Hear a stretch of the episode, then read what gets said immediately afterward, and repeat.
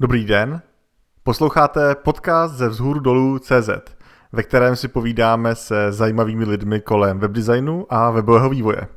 Od mikrofonu z Berlína zdraví Robin Pokorný a Martin Michálek z Prahy Milíčova.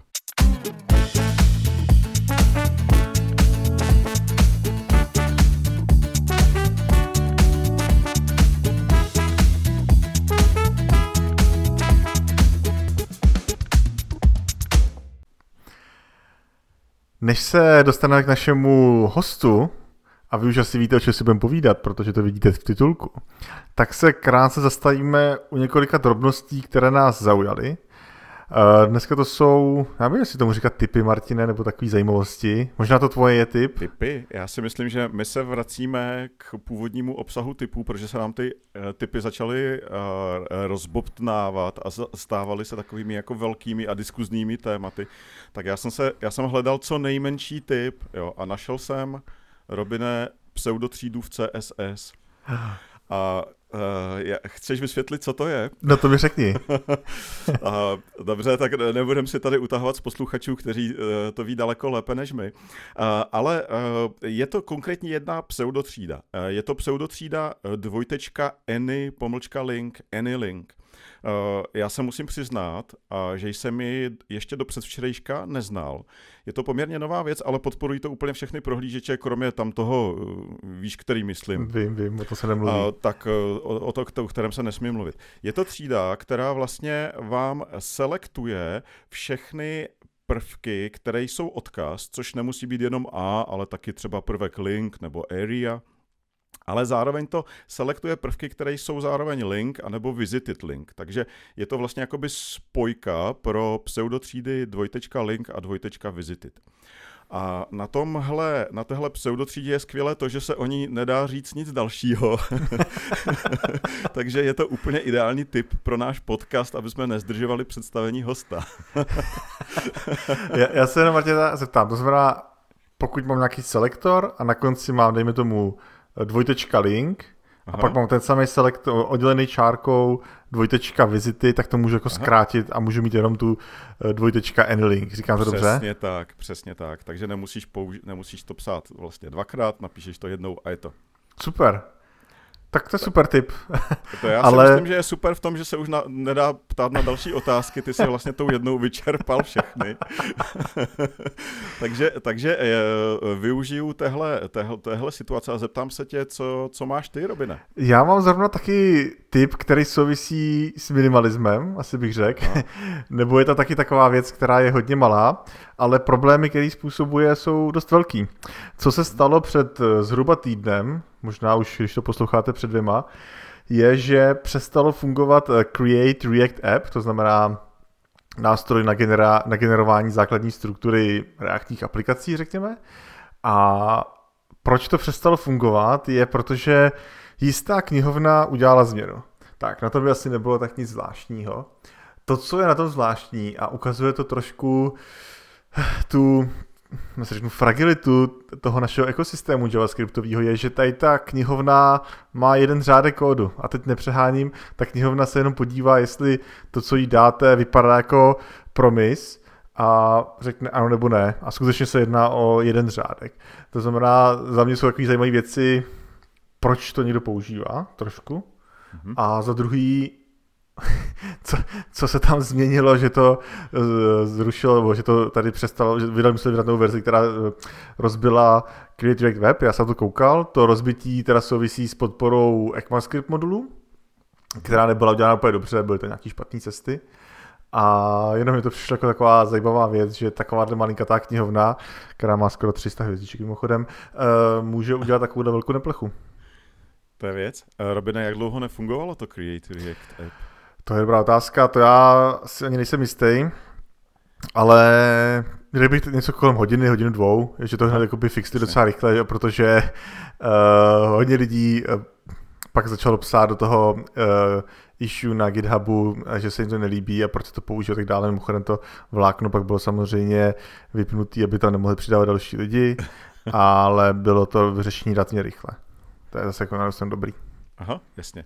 Tak uh, hoďka dvě, je to, je to nějaký čas. Vlastně je dobře, že tu knihovnu ne, vlastně neměla v sobě některá uh, třeba knihovna na hlídání jaderné elektrárny Temelín, třeba no, něco takového. Já myslím, tam, Ale troš, já, já nechci, to ukazuje já nechci, tu zranitelnost. No. no a navíc já, jako kdybych byl mm, vývojář, který má malinkatou knihovnu někde na GitHubu a pak na NPM, a vlastně ani nevíš, že to někdo používá a najednou ti začnou chodit, seš práce, nebo ti začnou chodit e-maily, které nejsou teda úplně asi hezký třeba, o tom, že se něco děje, tak mě, by mě to asi vyděsilo, no. no. Rozbil si celý internet. Přesně tak. To je. rozbila celý internet. Anonymní, uh, že uh, budou chodit takové ty výstřížky z novin na korespondenčních lístcích. No, no, no. Zajímavý, to je zajíma, zajímavý. No, tak, no. Uh, tak je to pořád stejný vlastně. Moc jsme se neposunuli. Uh, s čím byl tenhle průser naposledy? Ty jsi to nezmínil? A uh, Leftpad, to, to, to, co bylo Aha. před, fů, už je to pár let teda, ale tam, ten, tam ten průšvih byl mnohem větší, že to rozbilo mnohem víc věcí. Mm-hmm. A nešlo to tak rychle opravit, protože to bylo, protože ten balíček odstranil, tak byl Leftpad. A já myslím, že dneska pro spoustu vývojářů Leftpad je termín sám o sobě. No dobře, hele, zase Super. to, zase se za to dostali. Taková, vidíš, to jednořádková knihovna a hmm. nejenom, že rozbije internet, ale nám naruší podcast. Přesně tak, jdeme dál. Pojďme se podívat na naše hlavní téma a na našeho hlavního hosta, jedinýho hosta, ale pořád hlavního. Budeme se bavit o Next.js a hostem je Martin Krištof, eh, to je můj bývalý kolega, já mu občas budu říkat Médio, abych ho odlišil od Martina Máchala. A ahoj Méďo. Ahoj Robine, ahoj Martine. Uh, chceš se na Martine nejdřív trošku představit, co děláš? Tak asi by to nebylo od věci. Uh, jak jsi říkal, uh, jsem tvůj bývalý kolega, uh, momentálně pracuji v LMC jako momentálně jako full stack javascriptový vývojář, takže backend, frontend, ale uh, původně jsem frontend vývojář a specializovaný většinou na JavaScript. Mm-hmm. A, a s tím vlastně souvisí i, i to téma dnešní uh, o Nextu, který vlastně jako je moje taková srdeční záležitost. A ty děláš vlastně s Reactem, jak dlouho děláš s Reactem, asi tak?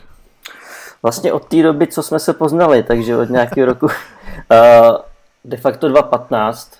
2015. Jo, jo, drsný teda. No a ty dokonce teď začal školit React? No, ano. Začínám ho školit. Tak jo, tak...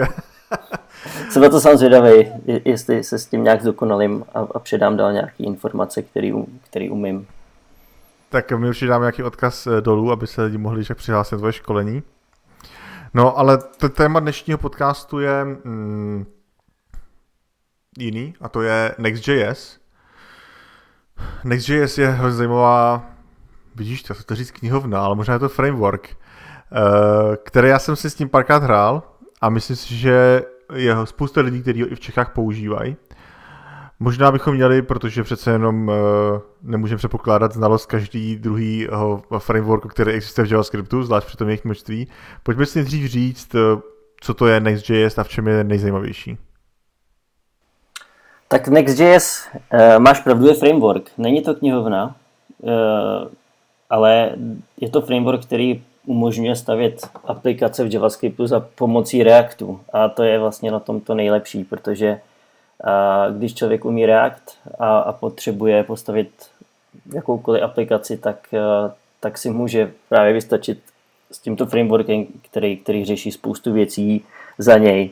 Ať už je to routing, ať už je to renderování na serveru, prerenderování a statický nějaký soubory a, a podobně. Takže vlastně v tomhle Next je za mě určitě na světě možná jeden z nejlepších frameworků pro, pro tvorbu vlastně takových aplikací. Mm-hmm. To znamená, React je integrální součástí Nextu? Vlastně instaluje se přesně jako nějaká závislost, víceméně jako závislost a používá se, používá se pak v Nextu, ano. Jo, jo. Uh, Martin, ty jsi chtěl zeptat na něco? Ne, ne, ne, ne, nechtěl jsem se zeptat, já jsem se jenom uh, omylem přihlásil o slovo. Uh, takže se omlouvám a ještě nechávám slovo na tobě. Dobře. Uh, možná lidi, kteří pracují s Reactem, si teď říkají, počkat, React přece na to nepotřebuji žádný framework, ten prostě strčím do té stránky. Uh, kdybys to měl srovnat třeba právě se zmíněným Create React App, který je možná známější, uh, viděl bys, jak bys to dokázal srovnat nějak? Tak především v tom, že, že vlastně Create React App eh, ti vystřílí nějaký boilerplate a, a nějaký config a je to nějak zavřený a musí si to ejectnout, pokud jako si to chceš nějak víc customizovat, případně to můžeš přetížit v nějakém configu. Uh, to je jako fajn, ale de facto největší rozdíl je v tom, že Create React App neumožňuje server-side rendering a, a vlastně Next tohle to řeší. A řeší, řeší toho daleko víc, řeší, řeší i routing, který je velmi dobře vyřešený přes vlastní router. A dále je tam výborně vyřešený data fetching právě, což bych potom chtěl dát dále nějak rozvíst a samozřejmě podpora TypeScriptu nativně, to, že, to, že ten samotný framework je vlastně založen na, na, na té struktuře těch souborů uvnitř toho projektu a podle to, toho to, jsou ty, ty stránky. To, to je zajímavé, co ty zmiňuješ. To, ta struktura těch projektů, pardon, eh, těch souborů můžete trošku přiblížit. Já si pamatuju, že to bylo jedna z velkých eh, věcí u Nextu a že to i budilo jistý vášně. Uh, jo, já vlastně, když jsem poprvé Next viděl, tak mi to přišlo úplně magický v tom, že vlastně nainstaluješ Next přes npm a vytvoříš si uh, stránku Pages, uh, teda pardon, složku Pages a, a to vlastně jako řídí ten tvůj router. A do téhletý, uh, do téhletý adresářové uh, struktury vkládáš uh, vlastně tvoje soubory, javascriptové komponenty, reaktí, který vlastně reprezentují tu danou routu v tom frameworku nebo v té tvojí aplikaci. Jo, a takže co, co, co vlastně soubor v page, v pages, v pages uh, složce, tak to vlastně routa a může se na ní dostat. To znamená tak, jak to fungovalo dřív, že jo? Mm-hmm. Jako by to, byla, uh, jako by to bylo vyrobeno v Microsoft Front Page. Myslím, eh, teďka, teďka to byl takový jako možná nemístní vtípek, nechci to schazovat, ale je to vlastně uh, tím pádem vlastně tak jednoduché, jako když přidáváš soubory do nějakého statického webu. No, podobně, ale je tady samozřejmě daleko víc magie kolem v tom, že může být ty, ty routy dynamický, takže stačí třeba vytvořit soubor, který, který vlastně uh, simuluje jako ID pro, produktu třeba, tak se, uh-huh. tak se jmenuje uh, třeba ten soubor produkt a do toho dáš uh, ty uh, hranatý závorky id.js a uh-huh. ono to umí dynamicky potom, uh, dynamicky potom přijímat ten parametr v tom, v, tom, v té samotné komponentě pro tuhle tu stránku a umí se s tím parametrem pak hrát a umí pro, pro to dotáhnout data a umí to vykreslit v té komponentě. Uh-huh. Takže vlastně jako i ty dynamické routy tady jsou jsou vlastně velmi silný a to je Pěkný. velká věc. Pěkný, tohle určitě ve front page nešlo. Uh, Martine, já bych se ještě zeptal úplně z jiné strany, protože vím, že nás bude poslouchat i řada lidí, kteří jsou, řekněme, z toho tradičního světa, ať, je to, ať jsou to Microsoft vývojáři, uh, kteří mají svoje frameworky, nebo třeba PHPkáři. Eh, dokázal bys eh, jako nějak specifikovat vlastně v čem je to třeba, v čem, nebo v čem to může být atraktivní tady pro tuhle tradiční skupinu? Já tam třeba vidím výhodu v tom, že se vlastně na frontendu, backendu máš vlastně jednu věc, jeden jazyk, tak ta výhoda je jasná. A je, je to ještě někde jinde? Eh, vlastně jak říkáš, to je nějaká, nějaká izomorfní aplikace v JavaScriptu mm-hmm. pro, pro de facto server i klient. To je jako hlavní výhoda s tím, že ten, ten framework si sám umí, umí vlastně uh, poradit s tím, jakou část kódu má poslat na klienta a, a vyrenderovat na klientovi a jakou část kódu má servírovat staticky nebo předgenerovat v build timeu. Uh, takže to má velký vliv na performance a vypíšeš to vlastně jen jednou. Takže když umíš React a umíš JavaScript, tak vlastně pokryješ obě tyhle ty části a nemusíš si na backendu rozjíždět Apache, PHP a pak si na klientovi tam přidávat nějaký, nějaký další reaktivní komponenty, abys to zdynamizoval. Takže tohle je hlavní výhoda, si myslím, pro tenhle ten svět. Takže vlastně jeden jazyk, je to React, všechno je funkce, mm-hmm. je to potom jako jednoduchý, ale je potřeba umět ten React. Eh, tady ta věc mě vždycky přišla, nebo pamatuju si začátku hodně zvláštní v tom, že ty tady jenom mluvíš o serveru, přitom jsme se bavili ještě před chvilkou výhradně o Reactu.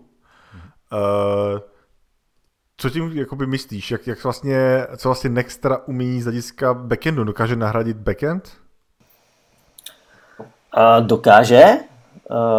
Dokáže určitě. Vlastně ty, ty, když si nainstaluješ Next, tak uh, si můžeš pro svůj vývoj pouštět nějaký, že jo, uh, přes NextDev command si můžeš pustit webový uh, vlastně server, jako znáte u Webpacku, takový ten dev server, který se hodreloaduje, tak tohle má v sobě uh, de facto Next zabudovaný pro vývoj a zároveň má v sobě jakýsi Express server, i když teda je to vytvořený Nextem, není to de facto Express, ale API, API je dost podobný, tak na tomhle tom umí vlastně tu, tu svoji aplikaci pak rozběhnout. Takže stačí pustit Next Build a Next Start a hu, hu, hurá, hurá a běží, běží vlastně aplikace, která, která je servírovaná staticky a nebo server-side na Node. Mm-hmm.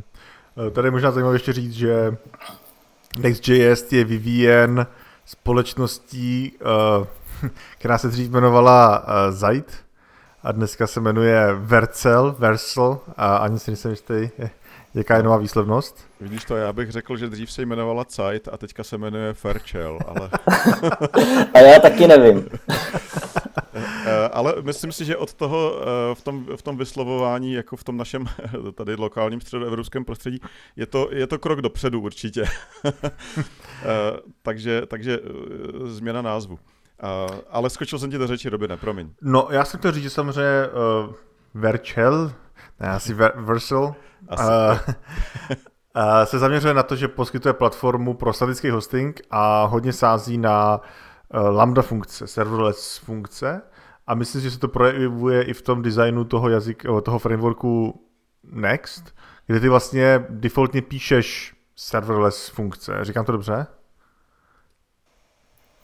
Ano, de facto jo, je to tak. Uh, oni vlastně ta jejich služba, která se jmenovala Now, uh, nebo možná jmenuje vlastně v té konceptní verzi uh, stále, tak vlastně přes ní můžeš jakýmkoliv způsobem deployovat na ten, na tenhle ten jejich cloud, uh, tyhle ty serverless funkce, uh, serverless lambdy a puštět vůči vlastně uh, tu svoji aplikaci, která je právě napsaná v tom Reactu.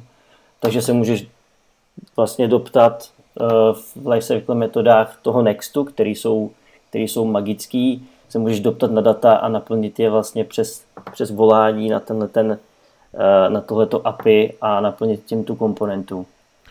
Teď se bavíme při, uh, při zavolání těch stránky.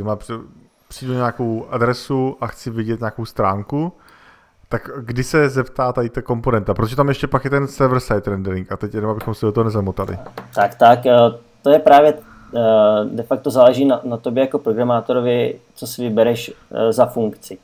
Pokud budeš chtít něco servírovat na backendu, naplnit ty data na backendu a poslat to vyrenderovaný na klienta, tak můžeš použít tehdejší nebo současnou metodu, která teda už je teď obohacená o nějaký další, ale ta původní se jmenovala Get Initial Props, kde, kde si můžeš zjistit, dotáhnout tyhle ty data na backendu, na serveru, a naplnit, naplnit a poslat na klienta už vlastně vyrendrované HTML s, těma, s těmi daty.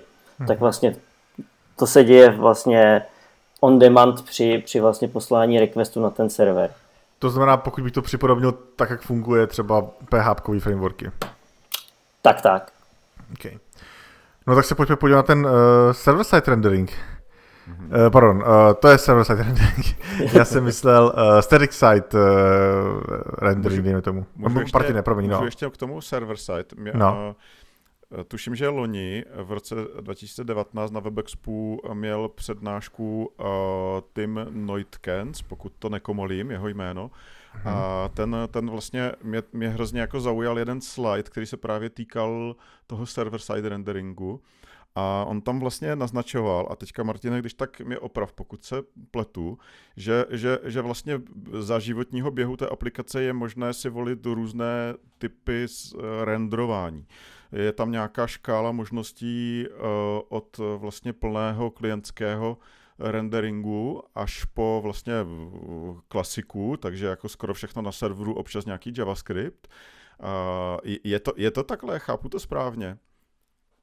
Já si nejsem jistý, jestli za, za běhu, ale určitě si to vlastně můžeš eh, deklarativně napsat, jakým způsobem vlastně v té jednotlivé stránce se to má načítat, v té jednotlivé komponentě pro tu danou page. Jo, já jsem to myslel tak, že napíšu ji třeba jako čistě klientskou a za 14 dnů se rozhodnu, že něco přenesu na server a takhle vlastně můžu ty věci eh, postupně vlastně upravovat.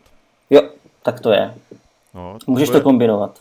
Aha, a není tohle vlastně, vlastně jedna z killer feature, když to srovnám třeba vlastně s PHP, kde vlastně ty dva světy jsou striktně oddělené, tak tady tahle, tahle možnost vlastně nastavovat si to během vývoje různě, to, to, mě, to mě připadá jako hrozně silné.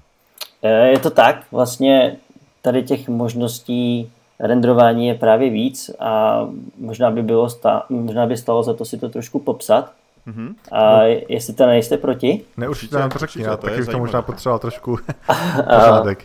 Takže vlastně o té první možnosti eh, tehdejší get initial props, která vlastně naplní data na serveru a pošle, jak, jak to známe z PHP třeba, pošle naplněný, vyrenderovaný HTML už, už vlastně na klienta.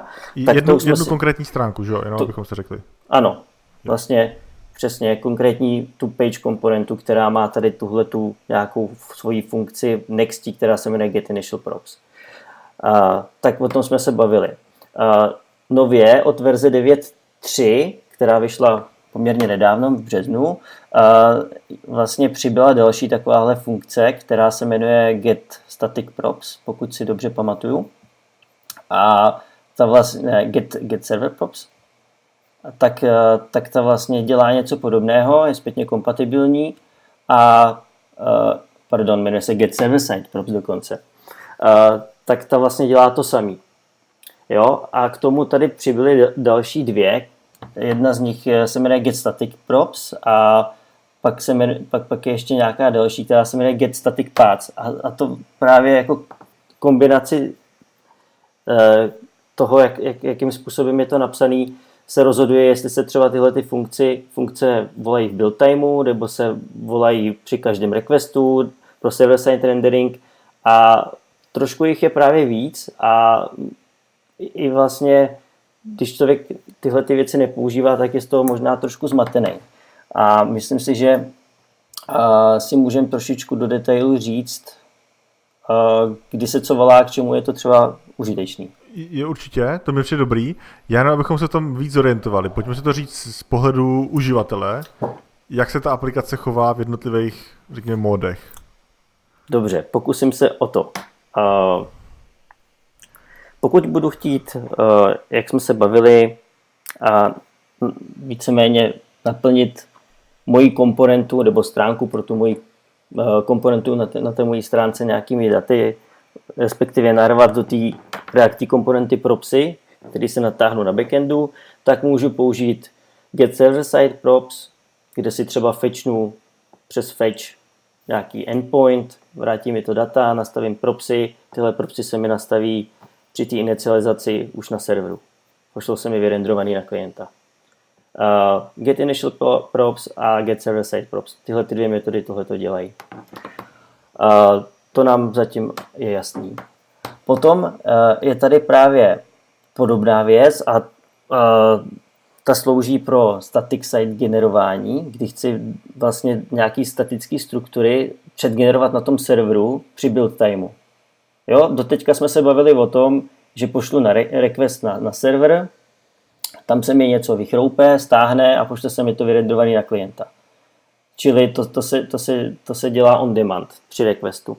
Zatímco pokud si chci data před, předgenerovat dopředu, předrenderovat stránky dopředu a pak je jenom servírovat, a tím pádem chci zvednout performance, tak bych měl používat funkce, který, který právě jsou ty další nový, tady z tohohle balíčku od Nextu 9.3 a jedna z nich je get static props, jakože pro statické stránky naplněné propsy a get static paths, čili pro nějaké dynamické routy, eh, další informace pro to, pro to renderování.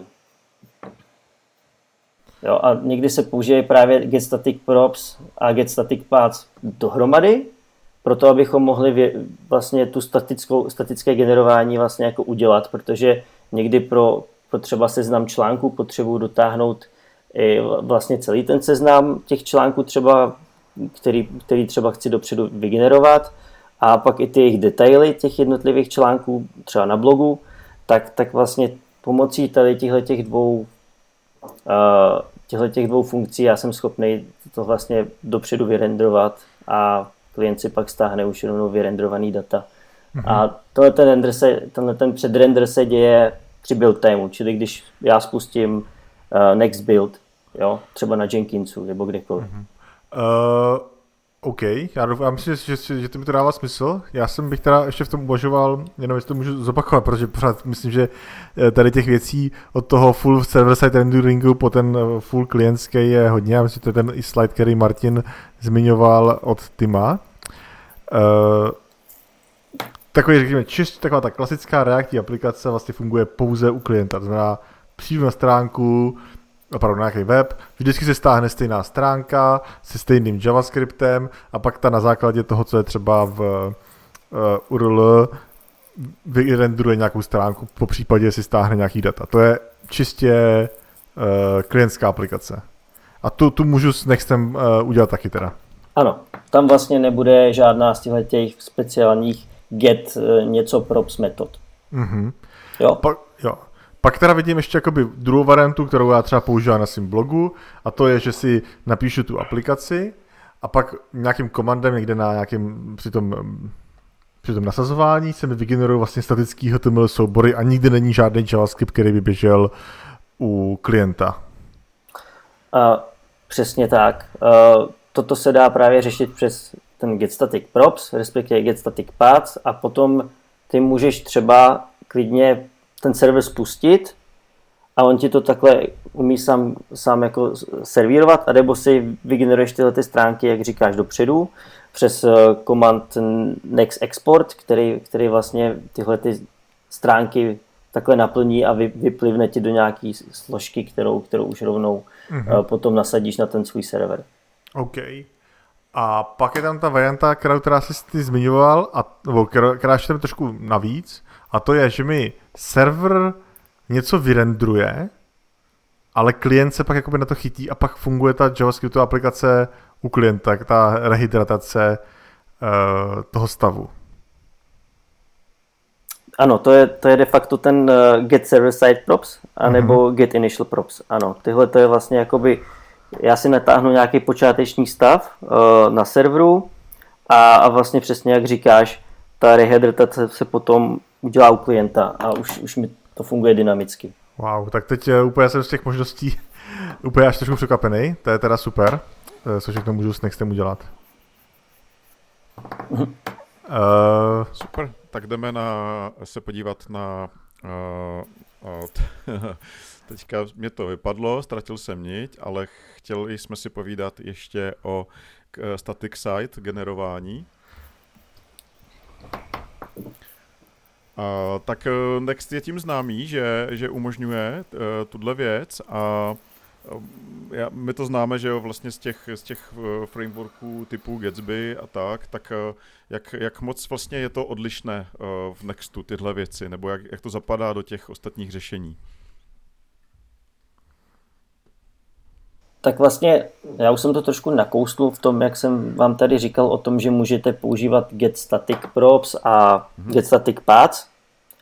Tak uh, jednak tímhle způsobem můžete řídit tady tuhletu, tuhletu stat, to statické generování a zároveň můžete přes, přes vlastně příkaz next export tady to potom aplikovat na, na samotný export těch souborů, který, který potom vydefinujete de facto uh, v konfigu toho Nextu, který jsme Next config, kde si můžete třeba definovat, pokud teda chcete generovat nějaké stránky navíc, tak si můžete generovat tu pathmat, se tomu říká export pathmat, což je jako funkce, která se volá při tom, eh, při tom buildu a můžete si tady definovat, jaký ty stránky chcete, kromě těch, který máte v té své adresářové struktuře, vygenerovat navíc.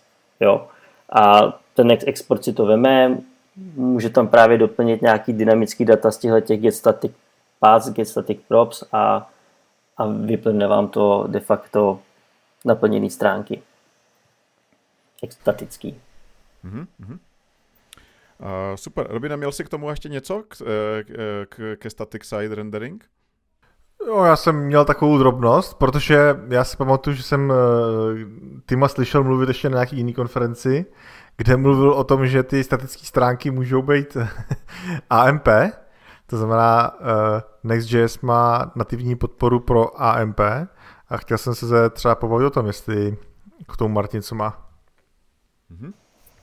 Já bych ještě zareagoval na, na předchozí věc a to ještě, ještě takzvaný pre-rendering a, a Next vlastně jakoby řeší, řeší sám, uh, pokud, pokud děláte nějaký de facto na, navigaci třeba po svém webu, nějaký menu a, a máte tam odkaz na nějakou další stránku, uh, tak on defaultně prefečuje vlastně jakoby tu stránku, na kterou by to mohlo přejít. Takže si už vlastně jakoby lazy uh, dopředu dotáhne nějakým způsobem uh, skript pro tu další stránku.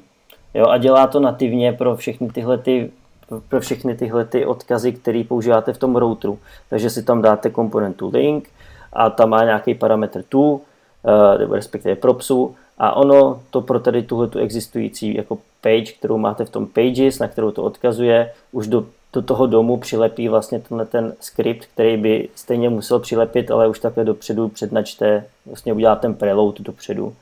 A akorát těch novějších verzích je ten preload na, defaultně jako true, dřív to bylo, dřív to bylo false a, a měl jsem s tím docela problém, když jsem pak dělal upgrade. A takže se omlouvám, že jsem tady do tohohle toho ještě, ne, ne, ne, ještě to na tohle to na, navázal. Já myslím, že ještě než se dostaneme k AMP, u kterého uvidíme, jak dlouho zůstaneme, tak tohle mě připom, eh, přivádí k tomu, že mm, Next.js umí i nějaký ty, jak se říká, partial build, říkám to správně. To znamená, že dokáže servírovat ten JavaScript jenom ten, který je potřeba? A vlastně on o sobě sám, o sobě ten, eh, ten framework víceméně řeší uh, tree shaking a, a spoustu optimalizací a strašně uh, víceméně je schopný kouskovat do jednotlivých částí třeba i komponenty, podle toho, jak jsou importovaný. A třeba s tou novou verzí 9.3 určitě mm-hmm. znáte uh, CSS Modus, mm-hmm. uh, kde vlastně přichází podpora právě CSS Modus a, a vlastně uh, tímhle tím způsobem lze hodně optimalizovat ten kód a, a i, ten, i ten samotný výsledný soubor v tom, že si uděláte styly pro button komponentu a to se jmenuje button a, a de facto vytvoříte do stejné složky, akorát vlastně jako třeba SAS soubor, který se bude button styles něco. A on, on si to sám umí víceméně de facto spárovat tím, že, že naimportujete tenhle ten jakoby styl a použijete ho jako CSS modul přímo v té komponentě a on už ji vlastně jako vyrendruje jenom jednou a je to block scope, je to skoupovaný vlastně na tu komponentu, takže vlastně se nemusíte bát, že si rozbijete jako globální styl, když používáte nějakou třídu, která vypadá jako globální, ale je pořád vlastně jako dedikovaná tady pro, pro tuhle tu komponentu. A, a tím vlastně on řeší tu optimalizaci, že nějaký části kódu vlastně renduje jen jednou nebo builduje jen jednou a, a vkládá do té aplikace jenom, jenom de facto jednou. Mm-hmm. To je zajímavé. Uh, já myslím, že Next.js měl vždycky hodně kladný přístup k CSS in.js. Uh, jak se stylovaly komponenty teda před verzí 9.3?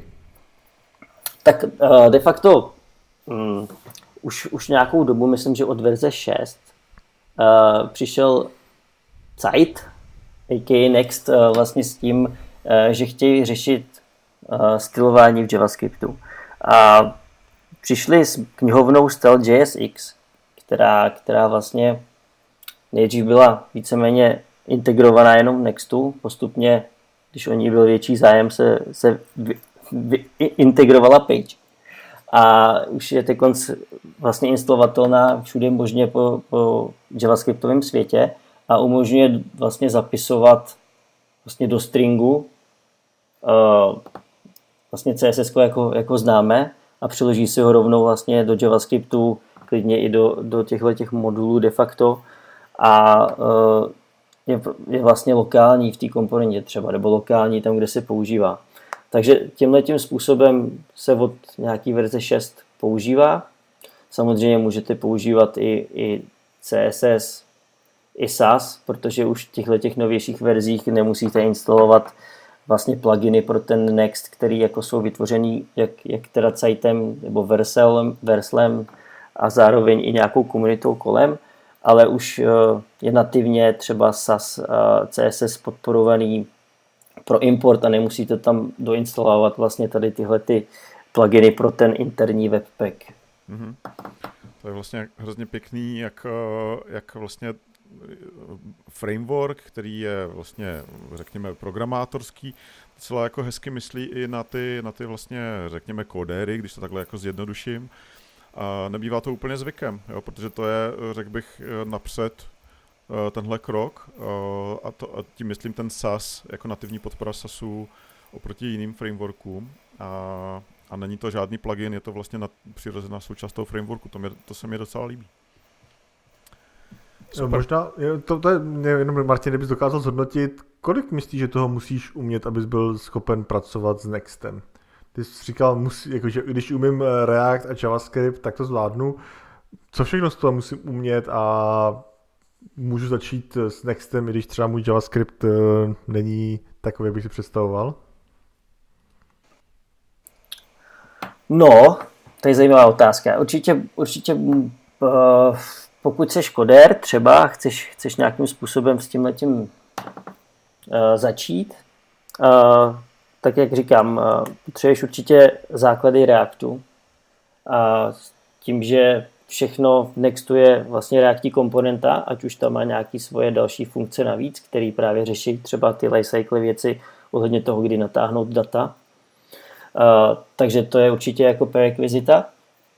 Uh, další věc je vlastně to, že uh, Next defaultně de facto podporuje IE8 a novější. A dřív, než, než vyšla verze 9.3, tak si musel řešit uh, různý polyfily pro to, aby ti ta aplikace jako běžela na, na, na starších browserech. A, což uh, je věc, kterou jako kde, jsme hodně naráželi třeba v minulosti a od té verze 9.3 by tohle to mělo být jako vyřešený. Ale a IE8, uh, jako vážně IE8, to je vlastně to je jako krutá historie. To znamená, uh, jaké ještě starší browsery bychom potřebovali dneska? Uh, uh, hele, uh, je 8 ne, to vůbec, to je, to je pravěk, ale já jsem myslel, uh, třeba i IE10, případně IE11. IE11, Aha. hlavně IE11, tam, tam jakoby uh, u naší cílovky je potřeba i podporovat a, Aha, a vím, jasně. že když vyšel nový React uh, 16, tak uh, přišli na set a map a, a tyhle ty různé kolekce, který, který už nativně chtěli brát z JavaScriptu a respektive ECMAScriptu a, a samozřejmě IEčko to jako neumělo, takže bylo potřeba v tom Nextu jako složitě tam drátovat do toho konfigu, mm-hmm. uh, tady přidat polyfill přímo do toho JavaScriptu, protože když máte single page aplikaci, typicky přes Create React App, tak máte nějakou nějakou HTML stránku, kterou fakt máte v HTML a máte tam jeden jako element, který se jmenuje třeba, nebo je to div, že jo, a má třeba nějaký ID root a do ní vy rendrujete tu, tu svoji klientskou aplikaci v tom, v tom Reactu. Zatímco u Nextu nic takového není. Vy nemáte žádnou HTML stránku, kam, kam jako rendrujete ten React, tu aplikaci. To celé je už jako JavaScript a to celé vlastně jako nemáte kam rendrovat. To se prostě rendruje jako boom, do, do celé šablony. Takže vy, když chcete upravit tu šablonu a dát před ten samotný React nebo před ten samotný Next ještě něco, tak, eh, tak buď to teda musíte udělat tak, že si přetížíte magický de facto komponenty. Jedna z nich je app.js s potržítkem předtím, před, eh, před app a, a další je potržítko document.js. Případně uh, si musíte vést do toho konfigu a, a tam ještě před, před samotný to buildování konkrétních těch entries pro, pro to, co z toho vyleze, přidat prostě nějaký soubor, který máte někde uložený v, tý, tom svém projektu, třeba nějaký polyfill, aby to vůbec jako fungovalo na tom IEčku 11. Mm-hmm. Wow. Uh, super. Uh, já se možná vrátím ještě k té, uh, navážu na tu Robinovou otázku o tom, uh, pro, vlastně pro jaké lidi nebo co člověk potřebuje znát, aby s tím začal, tak já věřím, že JavaScript React uh, potřebuješ a pak vlastně už ani nemusíš být frontendák nebo backendák, prostě jedeš, uh, to mi na tom přijde hezké. A, mm, ale vlastně by, zajímalo by mě, když přemýšlím takhle jako nad nevýhodama, tak když děláš dneska v Česku projekt na PHP, tak eh, máš docela velkou eh, skupinu lidí, do kterých můžeš sahat, když budeš potřebovat nabírat lidi. Jak je to tady vlastně u Nextu? Je to vlastně každý, chápu to tak, že je to každý vlastně reakták, kdo je, kdo je vlastně vývojář, kdo s tím může pracovat? No, tady, tady vlastně jako narážíš na to, že pokud potřebuješ třeba mít nějakou business logiku, která fakt musí být někde na backendu, tak ty si jako můžeš vybrat, jestli ji budeš mít implementovanou u někoho v PHP, třeba u, mm. u části týmu, která, který dělá backend v PHP a ty si ty, ty svý Nextový aplikaci vlastně to používáš jen na to renderování a nepotřebuješ vlastně jakoby kromě toho, aby, aby ta aplikace třeba na tom noudu běžela, proto aby, aby se o ní staral jako o servírování, mm-hmm. tak vlastně de facto nepotřebuješ psát žádný backend v tom, v tom, v tom Nextu de facto, protože ty, bys, mm-hmm. ty si tam můžeš přetížit ten server, který tam je, respektive můžeš si ho přetížit nějakým svým expresem, pokud bys potřeboval implementovat reálně nějaký endpointy v tom JavaScriptu, respektive v tom Node, a, a těchto endpointů by se, tě, by se ptala ta tvoje aplikace, ta tvoje Nexty aplikace, takže vlastně jako dva v jednom. A nebo si můžeš v těch nových featurách, které přišly relativně nedávno, no, no to je třeba rok, už o tom mluvil Tim Neutkens právě, právě na WebExpu, eh, takzvaný API routes, kde, kde vlastně do té složky pages vytvoří složku API a tam, tam vytvoříš jednotlivý soubory, který mají reprezentovat tu URL, na kterou se toho má dotazovat.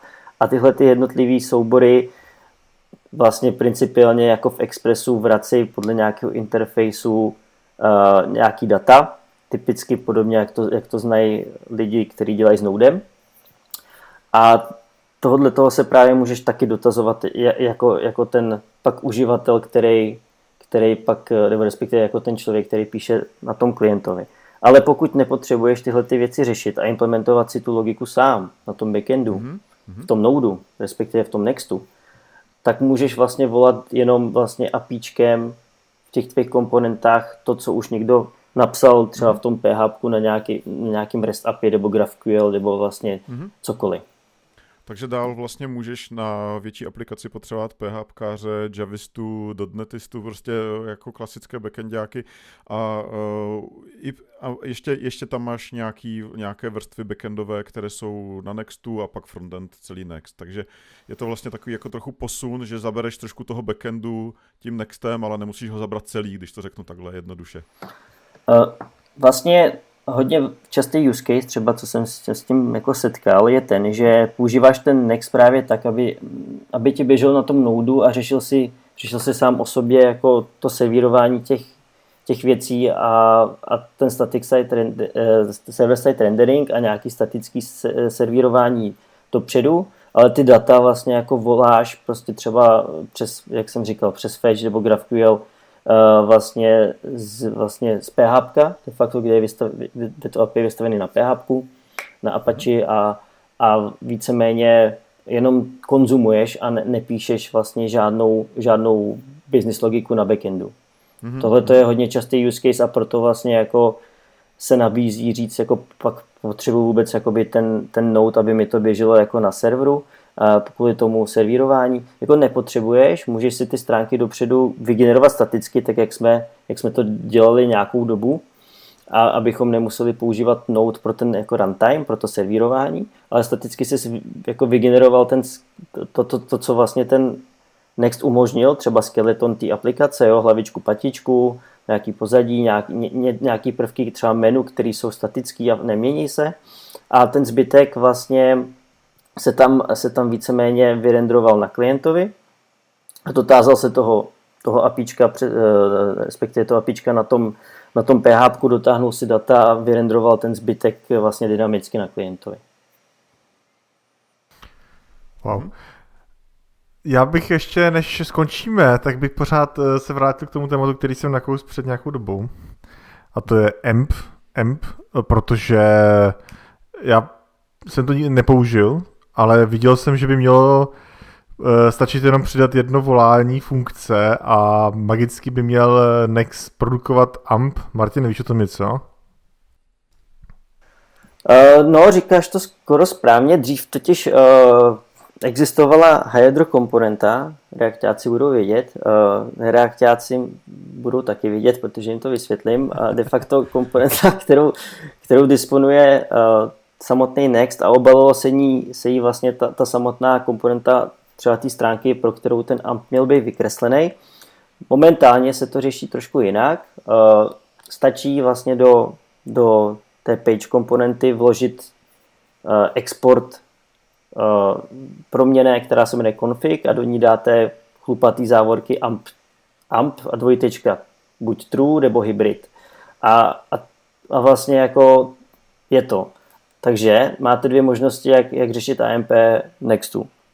Jedna, která pokud definujete v tom konfigu, že AMP je true, tak vždycky bude servírovat ten next AMP stránku, AMP page.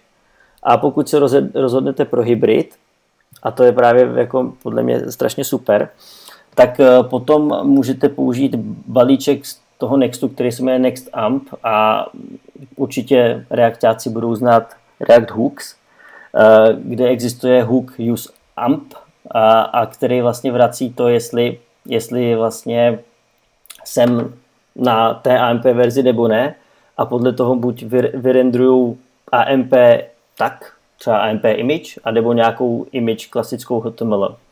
A podle čeho se rozhoduje, jestli jsem na AMP verzi nebo nejsem, tak podle toho, že mám v URL uh, parametr AMP uh, rovná se 1. Mm-hmm. Že klasika tak. poměrně, aha. To je vlastně tak. způsob, jakým funguje. Nedávno jsem studoval uh, WordPress, oficiální uh, plugin ampovský pro WordPress tam vlastně to funguje eh, stejně, můžeš se rozhodnout, jestli chceš vlastně eh, všechno jenom v AMPu, anebo jestli chceš ten, ten hybridní mod, takže že máš vlastně eh, na určitých URL HTML web a na určitých URL AMP web. A tady vidím, potom asi dáme, dáme odkaz do dokumentace, že, že ta práce s tím je potom jednoduchá. To, to useAMP funguje vlastně jako Eh, eh, řekněme, podmínka eh, a, a vlastně dělám, dělám vlastně kód pro AMP trošku jiný než pro tu normální stránku. A, ale líbí se mi, že tam je vlastně rovnou zapojený do toho AMP Optimizer, protože pokud bych se rozhodl dělat stránky jenom v AMPu, tak on sice skvěle funguje v té Google cache nebo v jiných cachích, ale, ale nebude dobře fungovat na té vlastně mojí kanonické uh, doméně, a, a k tomu slouží, slouží tahle utilita, aby vlastně ten eh, tu AMP stránku na té kanonické doméně převedla do něčeho, co bude vlastně ještě o fous rychlejší, než by mohlo být. To je pěkný, takže vlastně s tím nejsou vůbec starosti, to se mi líbí. No tak to mně přijde, že takový teda vlákno, který se táhne celým tím Nextem. To jsou dvě věci. První věc je jakási flexibilita, eh, že si můžu zvolit skoro všechno, co chci a podporuje to skoro všechny módy. A ta druhá věc je, že to je docela dobře vymyšlený, že ty hlavní use cases jsou pokrytý a hmm. je to docela chytrý. Jo, jo. Mně se vlastně líbí, že to je takový, uh, jako, že tam je taková jako syntéza takových jako best practice jako z různých směrů, všechno je to strčené vlastně do jednoho, do jednoho místa. A takové ty jako cool věci, že jo, jako v tom vašem světě ten TypeScript a, a, a tady tyhle věci, v tom našem světě zase ty, eh, ten SAS a, a AMP, jo, a, a, a vlastně je to tam všechno strčený a vlastně jako všechny cesty tady vedou, jako mi, až tak připadá, jo. a, ale uh, já to, eh, ještě aby jsme nebyli jenom pozitivní, pojďme vymyslet nějaké nevýhody, jo. Jak, eh, kromě toho, že zatím to není tak moc používaný, eh, nebo, nebo Martine, znáš nějaké weby, které v Česku, které jsou na tom postavené? Asi si nějaké stavěl, že jo?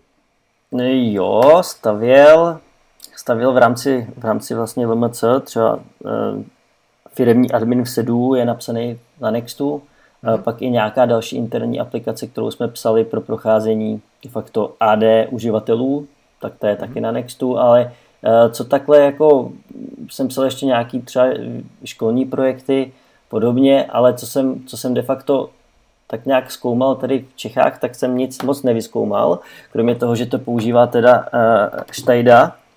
A uh, jinak uh, ve světě teda uh, jsem dělal takovou menší rešerši a uh, velmi mě zaujalo to, že třeba Marvel Studios běží na, na, na Nextu.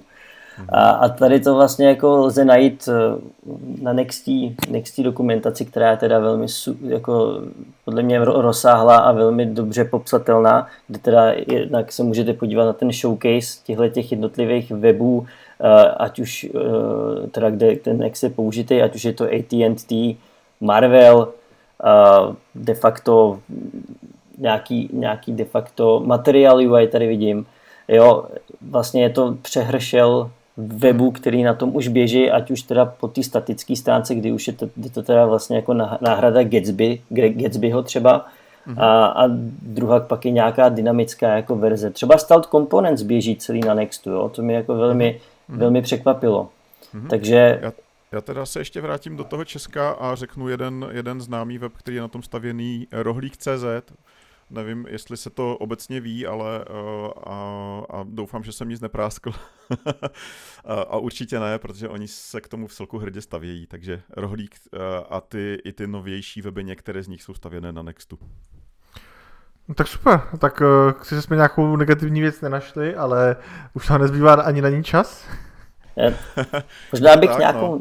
možná bych nějakou našel, ale spíš je to asi to, že než se jako vychytali tyhle ty věci, které byly Eh, který, jak říkal Martin, se vlastně tyhle ty dva světy, fakt to třeba frontendiácký i backendiácký i koderský, eh, vlastně dali dohromady, tak nějakou dobu trvalo, než se tohle jako, jako vyladilo.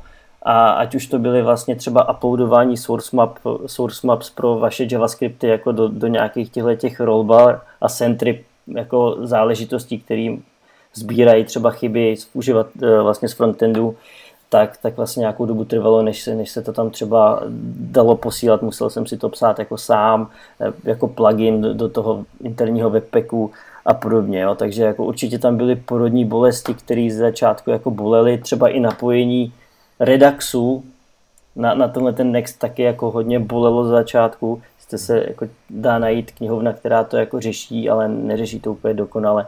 Takže jako jako jo, ze začátku určitě. Teď, teď si myslím, že je to docela vychytaný. Mm-hmm.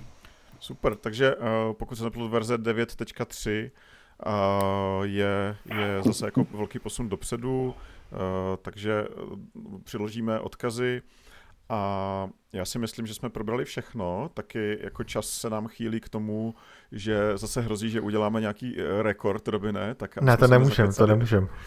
uh, Každopádně, pokud jste vydrželi s náma až sem, tak jsme moc rádi. Budeme rádi, když nám pošlete nějaké poznámky, nějaké hodnocení a, nebo nějaké další věci.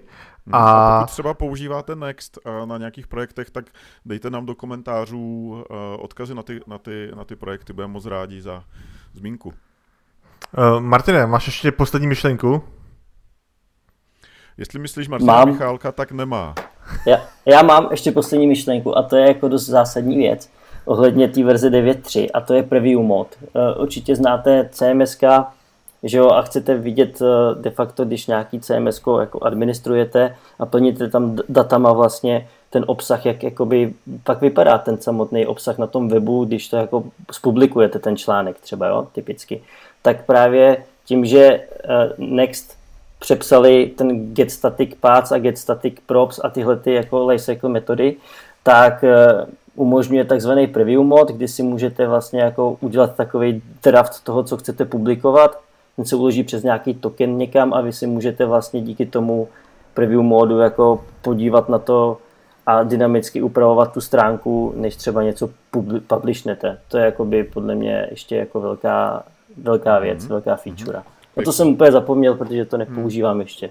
No tak vypadá to, že tady, ten, tady ta verze 9.3 je hodně zajímavá, tak já, já se na ní jdu podívat a jdu ji nainstalovat. Výborně. Díky, díky Méďo, že jsi přišel. Stačí NPM a NPM install a hotovo. ne, já, já, já děkuji za pozvání. Snad jsem uh, tady ne, nemluvil díru do hlavy. To určitě ne, ne my jsme rádi, že přišel. Děkujeme, já si myslím, že to bylo i jako hodně do hloubky, že budeme lákat nejenom vlastně nedotčené, ale i už dotčené uh, nextem na, na tenhle podcast, že to bylo jako hodně zajímavý, jak ze široka, tak do hloubky. Tak Robine, už to, už to jenom ukončíme a už to dokončíme. pojďme na to. No, tak já děkuji všem, kteří nás poslouchali a budeme se těšit na slyšenou u dalších epizod podcastu z dolů CZ. Od mikrofonu se loučí Robin Pokorný a Martin Michálek, ahoj. Ahoj.